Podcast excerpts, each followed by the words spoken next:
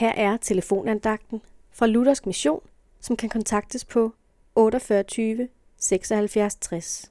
Andagsholderen i dag er Ole Røs Schmidt.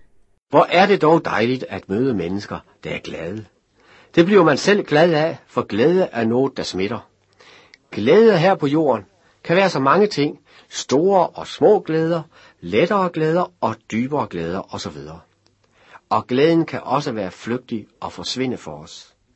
Glæden er temmelig uberegnelig. I Bibelen møder vi en glæde, der er helt anderledes end den glæde, vi kender til daglig. Apostlen Paulus siger således i Filipperne 4.4. Glæd jer altid i Herren.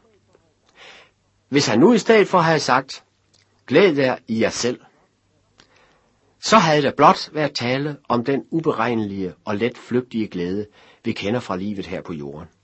Men vi skal lægge mærke til, at hos Paulus er centrum for glæden noget uden for os selv. Og det løfter glæden op over det almindelige, det løfter glæden op over det omskiftelige og det forgængelige. Glæd jer i Herren. Ja, her får glæden virkelig indhold. Måtte vi alle få lov til at eje. Ikke blot den almindelige jordiske glæde, men derimod glæden med stort G, nemlig glæden i Herren.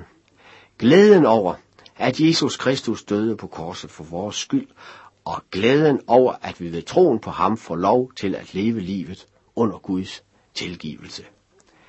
Måske skinner solen i dag, måske er det gråvejr, men glæden i Herren er den samme.